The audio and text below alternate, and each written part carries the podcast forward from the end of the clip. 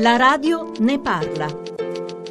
Chi è un mago dei numeri e chi invece conosce tutte le regole di grammatica e sintassi. Ci sono quelli che si intendono di astronomia e chi invece è appunto un genio in matematica. Sono i ragazzi delle scuole superiori che partecipano e vincono alle Olimpiadi, organizzate ogni anno dal Ministero dell'Istruzione per coinvolgere i ragazzi e premiare i tanti talenti che a volte si nascondono dietro ai banchi. Christopher Villani è uno di questi. Lo scorso anno è arrivato terzo sul podio alle Olimpiadi d'italiano. Ha 18 anni, è di Campobasso e frequenta l'ultimo anno del liceo classico. Come ti è venuta l'idea di partecipare alle Olimpiadi? La mia scuola mi ha segnalato in ragione del fatto che la mia professoressa sapeva della mia passione per la lingua italiana. Cosa ti piace in particolare? Oltre alla letteratura, la mia passione verte soprattutto sulla lingua, sugli aspetti linguistici che mi hanno sempre molto affascinato. La lettura ti ha spinto a questo? La lettura mi ha spinto a questo, ho iniziato a leggere molto da bambino e da lì poi mi sono interessato moltissimo alla bellezza e all'ordine e all'armonia che caratterizza la nostra lingua. Ma la tua classe è una classe... No, la mia classe è una classe come tutte le altre, immagino, cioè una classe dove ognuno ha le proprie passioni. Ci sono E anche io- dei ragazzi, dei tuoi, diciamo, compagni che hanno delle lacune? Sì, di fatto sì, ma penso derivi esattamente da questo, dal fatto che poi ognuno eh, sviluppa nel corso della propria esistenza qualcosa a cui si appassiona maggiormente. D'altronde eh, Einstein diceva non si può giudicare un pesce da come si arrampica su un albero. Questo cosa Poi- significa? Significa di fatto che secondo me ci sono delle competenze che sono imprescindibili, però soprattutto si dovrebbe, penso, a scuola riuscire a far appassionare i ragazzi a quello che fanno. Spesso si verte di più sull'aspetto, non voglio dire nozionistico, però ci si dimentica del bello che c'è dietro e forse quello è il problema. Quindi è la poca passione, secondo te, a spingere un po' a non studiare? Sì, anche se di fatto non ne fare una colpa a nessuno, perché in realtà secondo me dipende anche un po' dalla volontà, dal problema di dover stare dietro a compiti, interrogazioni, programmi che rendono difficile ricordarsi